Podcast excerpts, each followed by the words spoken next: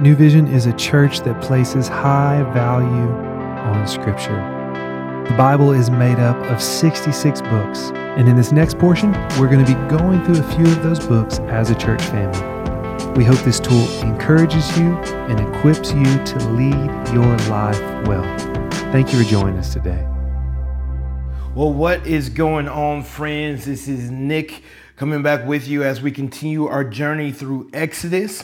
I'm going to be picking up in our reading um, in Exodus 4, verses 18 through 31. And I'm going to be reading from the CSB version. Um, it's kind of the one I read in just my time with the Lord. And so I'm just going to read out of that version as we continue our journey through Exodus. We have just seen that God is continuing to remind Moses that, hey, I'm going with you, and I will let you know that I'm with you. I will use the staff in your hand to help you navigate the journey that I've called you to. And so we're going to pick up in verse number 18. I'm going to read it in its entirety, 18 through 31. Then I'm going to make a few comments and then maybe give a little application of what we can do with what we experience today. And so let's begin in verse 18. It says this Then Moses went back to his father in law Jethro and said to him, Please let me return to my relatives in Egypt and see if they are still living. Jethro said to Moses, Go in peace. Now in Midian, the Lord told Moses, Return to Egypt, for all the men who wanted to kill you are dead. So Moses took his wife and sons, put them on a donkey, and returned to the land of Egypt. And Moses took God's staff in his hand. The Lord instructed Moses, When you go back to Egypt, make sure you do before Pharaoh all the wonders that I have put within your power. But I will harden his heart so that he won't let the people go. And you will say to Pharaoh, This is what the Lord says Israel is my firstborn son. I told you, Let my son go, so that he may worship me, but you refused to let him go. Look, I'm about to kill your firstborn son. On the trip at an overnight campsite, it happened that the Lord confronted him and intended to put him to death. So Zipporah took a flint, cut off her son's foreskin, threw it at Moses' feet, and said, You are a bridegroom of blood to me. So he let him alone. At that time, she said, You are a bridegroom of blood, referring to the circumcision. Now the Lord had said to Aaron, Go and meet Moses in the wilderness. So he went and met him at the mountain of God and kissed him. Moses told Aaron everything the Lord had sent him to say and about all the signs he had commanded him to do.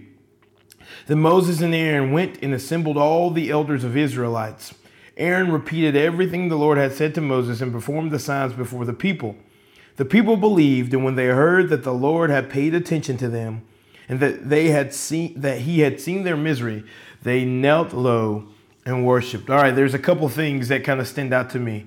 Um, so, for one, Moses asks his father-in-law, "Hey, can I go back and take care of some business? Can I go back to a place of shame, a place where I had run from and fled, so that it can be made right, or that the Lord could use it?" And of course, Jethro goes Yes. And so Moses goes back towards Egypt. And here's the thing I want you to think about Egypt for Moses. It was a place really of shame. He had killed somebody, he had fled the scene. And so, really, for Moses and Moses' story, it was a place of shame. But yet, God is calling him to go back to this place of shame because God's going to show him that God, he is a redeeming God. And so, for us, as we think about that, I want you to think about some places that you have shame. Know that shame is not from the Lord, and the Lord has not called you to have a posture of shame. He wants to shed his light of goodness and glory and redemption on those places to allow you to walk a better path from here going forward. And then something strange happens in verse 24. It says, On the trip at an overnight campsite, it happened that the Lord confronted him and intended to put him to death. So Zipporah took a flint, cut off her son's foreskin, threw it at Moses' feet, and said, You are the bridegroom of blood to me. Like what what just happened? Like what, what is going on? Here's what you have to see. Like yes, Moses had this calling on his life, but he was missing his chief calling.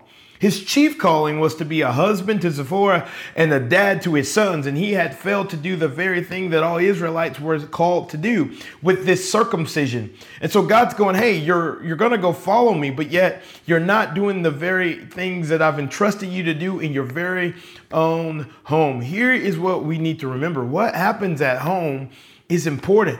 Our families are our chief ministry and calling. And I know I've been very guilty of neglecting that calling just for doing the calling outside of my home. But my chief calling is not to speak on stages and not to travel places. It is to love my wife, love my kids, and point the finger to God. And Moses had failed to do so. And then we see that Aaron and his brother are united, and Aaron joins Moses in the work that God had called them to. Like, and that's the work of the kingdom. God has called us to do this together. We are better together than we are separated. So, what does that look like for us today? Maybe a question and something you have to wrestle with where is a place of shame that is keeping you from walking the path and walking out the calling that God has for you? Or maybe a question for you today is Is there something you are neglecting at your home? Are you not leading your family and those around you well? Or maybe your friends, are you leading them well? And lastly, who are you inviting to shoulder the burden of ministry with you that you have been called to at your place of business, in your neighborhoods, or wherever you find yourself doing the work of the kingdom? Who can you invite along for that work? I pray for you today that you will step full into that that you will be reminded that God goes with you. But not only does He go with you, He goes before you and He hems you up. We look forward to continuing this journey through Exodus where we see that really He does draw us out to draw us into Himself. Let us be partakers of this journey and let us continue to fix our eyes on Him. And we'll see you guys later. Bye. Thank you so much for joining us today. We'll see you tomorrow as we hop back into God's Word.